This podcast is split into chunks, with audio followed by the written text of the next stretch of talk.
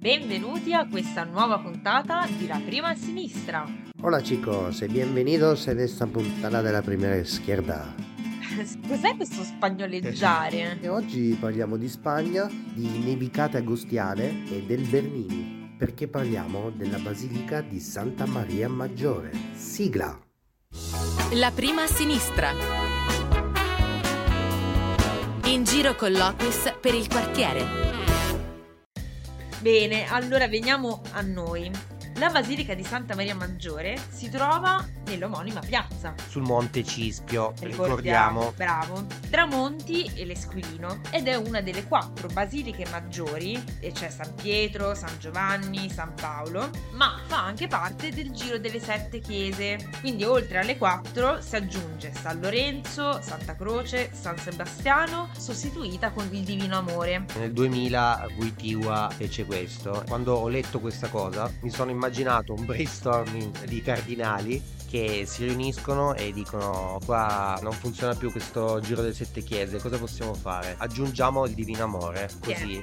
C'è da dire però che il giro delle sette chiese fa parte anche di un modo di dire che significa impiegare molto tempo per fare qualcosa e spesso senza successo. Andrea, spoileriamo subito una delle cose dette anche nell'intro, sulle nevicate d'agosto. Dovete sapere che secondo la tradizione, nel IV secolo d.C., la Madonna apparve in sogno a Papa Liberio, dicendo voglio una basilica in mio nome, dove ti indicherò. E per miracolo il 5 agosto, proprio su questo colle, nevicò e fu interpretato da Liberio come il segno di dove la Madonna voleva che si fondasse la basilica. Per questo ogni anno si celebra la Nostra Signora delle Nevi proprio il 5 agosto, Andrea.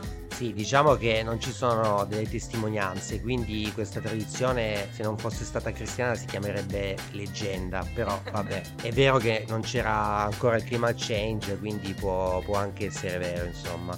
Tornando alla basilica, però, diamo un po' di dettagli Ecco, tecnici. dai, dai, che ti sei preparato. Dai, oggi sì. sono carica.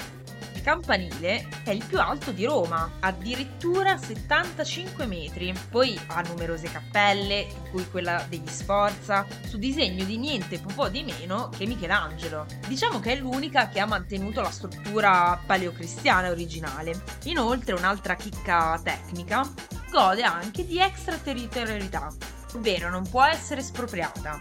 È una zona giuridica non italiana come le ambasciate. Ah, ok, quindi insomma, se io commetto un crimine e poi scappo anche solo sui gradini della chiesa, i carabinieri non Esatto, possono non arrestare, possono no? interferire. Ok, tipo quindi giocare a rialzo quando sei bambina, non ci hai mai giocato? Eh, no, due- non ho avuto questa infanzia felice. Ma poi un'altra cosa, Andrea, che non mi torna, perché abbiamo parlato di Spagna e Bernini?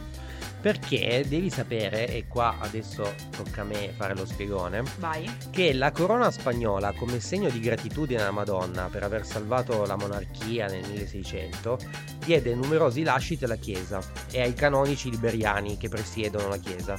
Tant'è che c'è anche la statua di Re Filippo IV, che è opera appunto del Bernini, ecco qua il Bernini.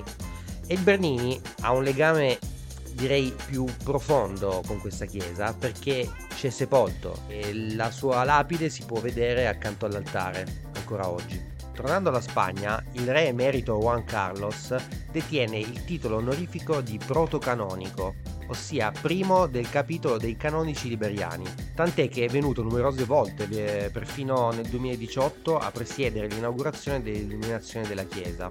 Al momento appunto il titolo è ancora al re emerito perché l'attuale Felipe non si è ancora visto. Allora vuol dire che dobbiamo aspettarlo e magari lo invitiamo a bere un caffè nel nostro splendido ufficio, non sarà come una chiesa. Ci può stare, sì, Però- secondo me ci sta. Lo aspettiamo Sì, a magari con qualche churros eh, Buoni. con la cioccolata. Assolutamente. Ti aspettiamo Felipe, ti Ciao. Felipe, ciao a tutti.